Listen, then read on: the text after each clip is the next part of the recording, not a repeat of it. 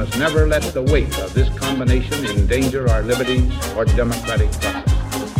And so, my fellow Americans, ask not what your country can do for you, ask what you can do for your country. I have a dream.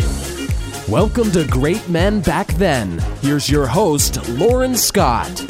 You are listening to Radio Free Hillsdale 101.7 FM. My name is Lauren Scott, and welcome back to Great Men Back Then, the show where we talk about great people in American history. Today, I will be doing a part two series on Paul Harvey.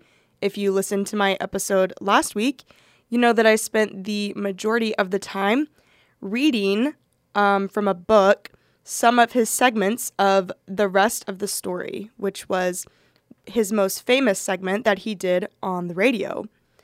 Um, if you've never heard of Paul Harvey, and if you didn't listen to my episode last week, he was an American radio broadcaster for ABC News Radio. And like I just said, he was most famous for the rest of the story segments. Now, I wanted to do a part two on Harvey for two reasons. Number one, I found out after I recorded this episode that Harvey was actually a big fan of Hillsdale College. And he was actually the commencement speaker one year. So I thought that was neat. And um, I tried to find the uh, his speech online, but I was unable to. Um, but I at least thought I would mention that so my listeners could know that Harvey was a Hillsdale fan. And then number two, something that I completely did not even think of is in my last episode, I just read the segments of the rest of the story, but you guys didn't even get to hear his voice. And I think it would be a grave injustice to tell you about Paul Harvey and read his stories, but for you not to hear the stories be told by him himself. So, we will start today's episode listening to the rest of the story with Paul Harvey, and then I will read some more that I found interesting. And then we're going to end the episode listening to his voice again. Now, I know that it will probably be more interesting to listen to his voice. Um, after all, these were his segments. Um, so bear with me, but I will include two of his own episodes and you'll get to hear his voice.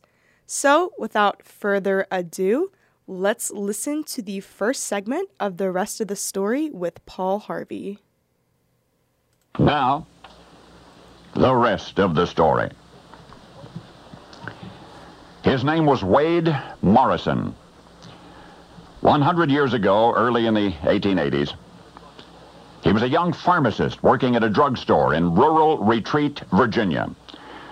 The drugstore was owned by a local physician, a rather stern old fellow, but a fair employer. And Wade was in love with his employer's daughter. Irredeemably infatuated, young Wade Morrison arrived early at church every Sunday just so he could be standing at the door as she walked inside.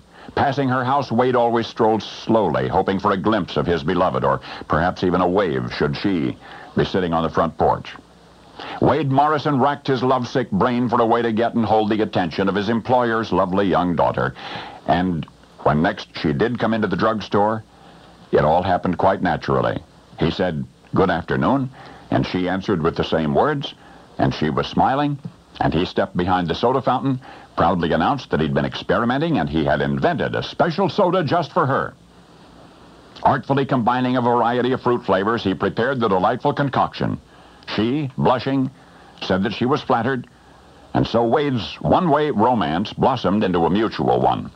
He asked if he might call on her. Happily, she granted his request, and within weeks, their relationship intensified. He was about to propose when the whole world caved in on top of Wade Morrison. The girl's father, Wade's employer, came into the drugstore one morning, said he wanted to have a word with the young pharmacist. He said, I'll get right to the point. He said, I don't want you seeing my daughter anymore. And then the stern old physician explained his reasoning, the predictable protest that his little girl was too young to make up her own mind. And then a rather cruel postscript to the effect that when his daughter was old enough, surely she would have the good sense to entertain a more worthy suitor, a lawyer perhaps, or should she be so lucky, a respected physician, like her father. The next day, the unhappy young pharmacist was packed and gone from rural retreat, gone west, never ever to return. Runaway Wade Morrison's broken heart did mend. He settled in Waco, Texas, eventually owned his own drugstore there. Respected in his community, happily he married a Texas girl. His life in the West proved even more rewarding than it could ever have been elsewhere. And strangely, he owed it all to that stern old Virginia physician who had refused to have him for a son-in-law. It was appropriate then, was it not? That the most popular soda, invented and served in Wade Morrison's own drugstore, the soda that he had first concocted for his long-lost love, was named after his boyhood employer. And as surely as he never forgot that first painful, wonderful love of his young life, he was never going to let you forget her father the man whose callous disapproval ultimately drove a young pharmacist to a success that otherwise he could never have known. It was not just a made-up name. There really was a stubborn old Virginia physician named Dr. Pepper. Only now you know the rest of the story. All right, well, now you know the story of Dr. Pepper and how that drink came to be and also where its name originated from. The next story I will be reading from Paul Harvey's segment, The Rest of the Story, is called Mama's Boys. Fellows, can you be too close to your mother? From Freud to the present, the analyzers of the human mind have considered one relationship to be most important the male with the mother figure. When this relationship goes too far, some say it becomes a mother complex. All right, here they are. Meet the mama's boys. Of James, it was said, there was never a more devoted son. His relationship with his mother was close, lasted a lifetime. What impressed James the most was his mother's unfailing confidence in him the kind of blind confidence that only a mother can express and mean it. Even on his deathbed, James' agony could only be overcome by writing his mother. Ted was eternally seven. Throughout his entire life, his friends warned those about to meet him that Ted was only seven years old. Why? Well, Ted was a mama's boy. Letters to his mother began Darling, beloved, little motherling. She had a compulsion for cleanliness, and so did he. Back and forth. Ted and his mother were one and the same. Now for Bill. Bill's mother put it this way I find that Willie needs constant watching and correcting. It requires great caution and firmness. But I do not believe we can love our children too much. You can imagine how Bill turned out. Woody was another unashamed mama's boy, physically and emotionally clinging to his mother virtually into adulthood. There was only a warmth between the two, and Woody often recalled that he came to love the best in womanhood through those apron strings. Frank wouldn't dare go to school without his mother, and the school was Harvard University. Frank's mother had an extraordinary drive for perfection, and she focused it all on Frank.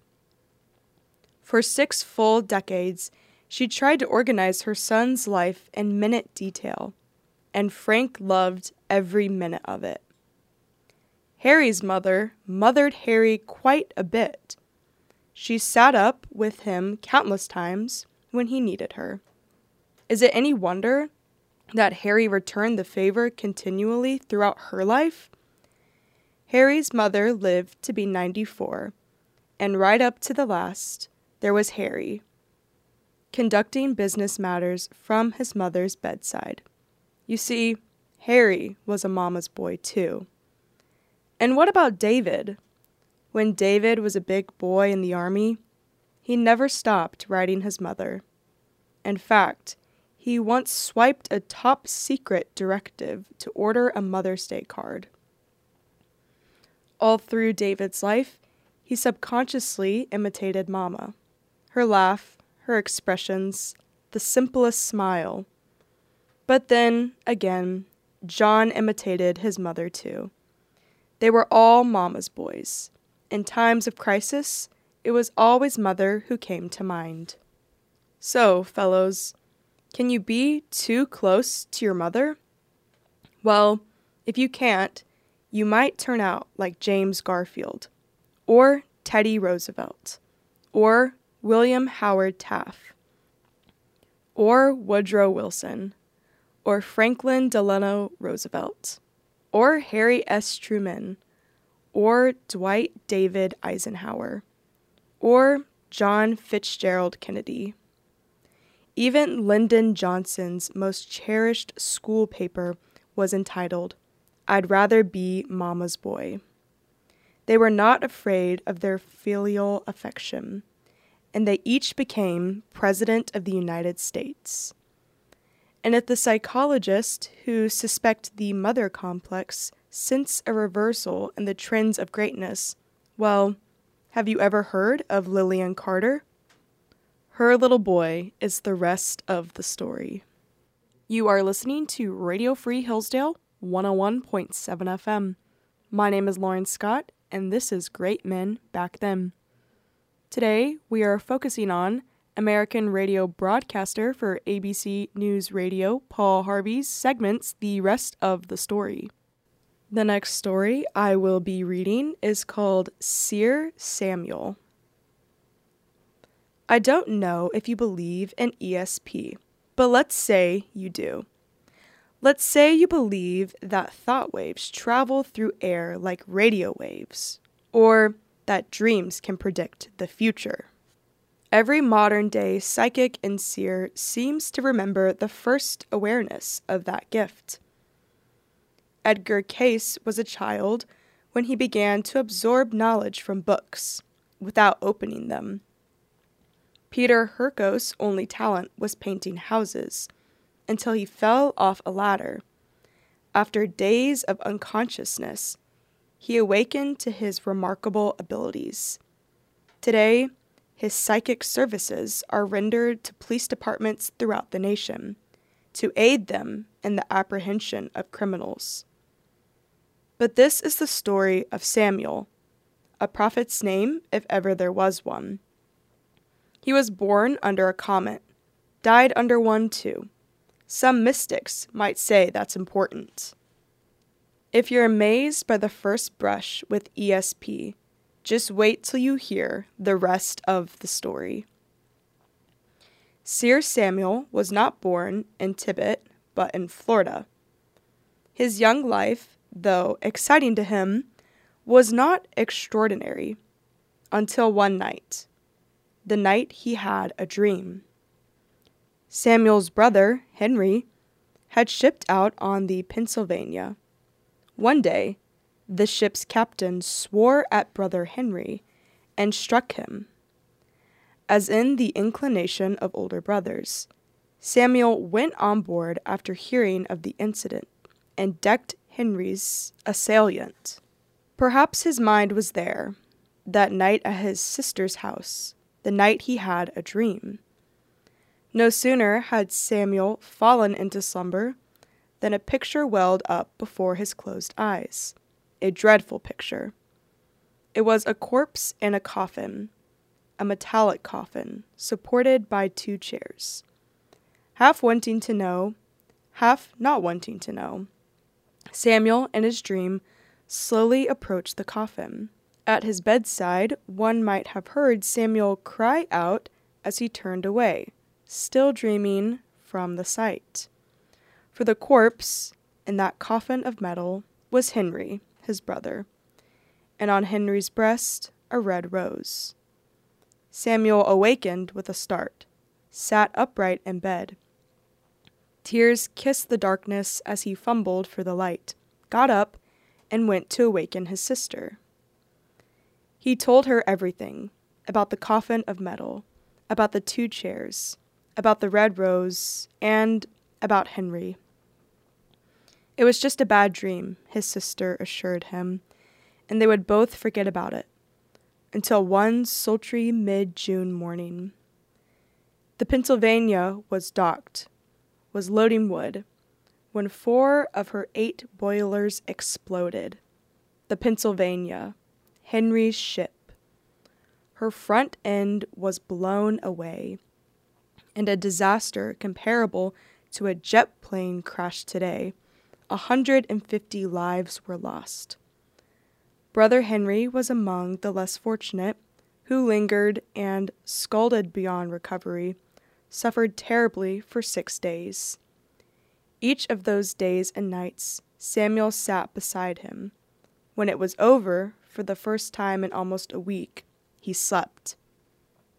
The next day, Samuel went to the room where the bodies of the dead awaited burial, each in a coffin of unpainted wood except one.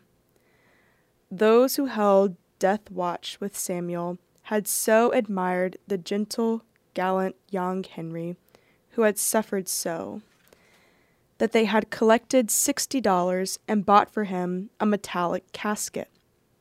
It sat supported on two chairs.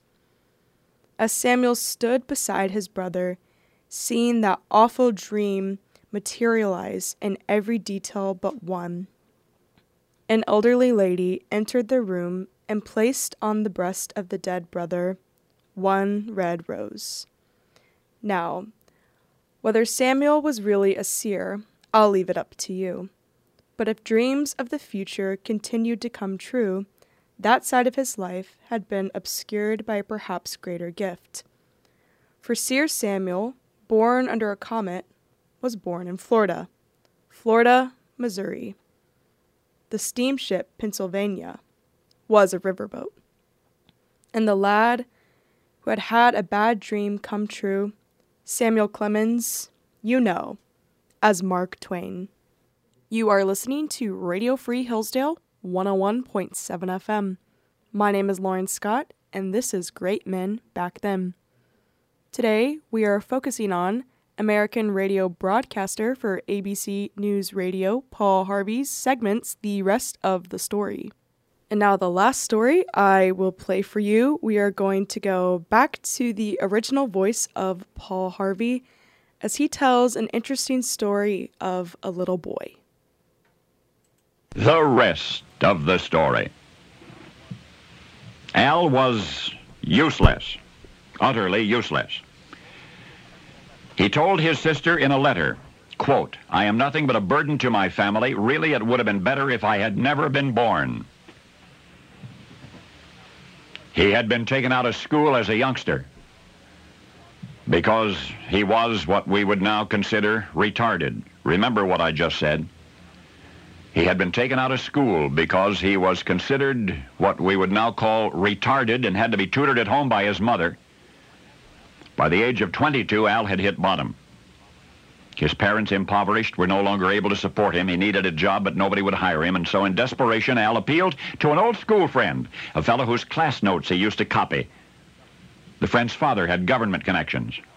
And a few days later, Al was being interviewed for a position at the Federal Patent Office. Fred Haller was then director of the agency. He would conduct the interview personally. Haller informed the young man that he needed personnel capable of judging whether a request for a patent had any justification. What do you know about patents, the director asked. Nell said nothing. Didn't know a thing about patents. The director arched an eyebrow. Under ordinary circumstances, he would have terminated the interview right then and there. And yet there was something, I guess, there must have been something intriguing in the young man's frankness. The director said, tell me a little bit about yourself, and Al forced a smile. What was there to tell? He'd been thrown out of high school at the age of 15. And with no high school diploma, college had been out of the question. So he applied at a technical school, but he flunked the entrance exam. So he went back to high school, a different one, actually, because his old high school refused to readmit him. This time he did manage to graduate. He was even accepted at technical school, and yet when potential employers subsequently discovered that he had cut classes chronically, that he had passed his exams only very narrowly, that he had treated his professors irreverently, nobody would hire him. So Al had, had the word loser written all over him.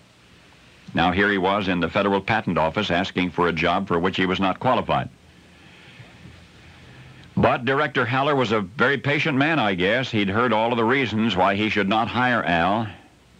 Now he wanted to hear some reasons why he should. And remarkably, that interview continued for most of two hours.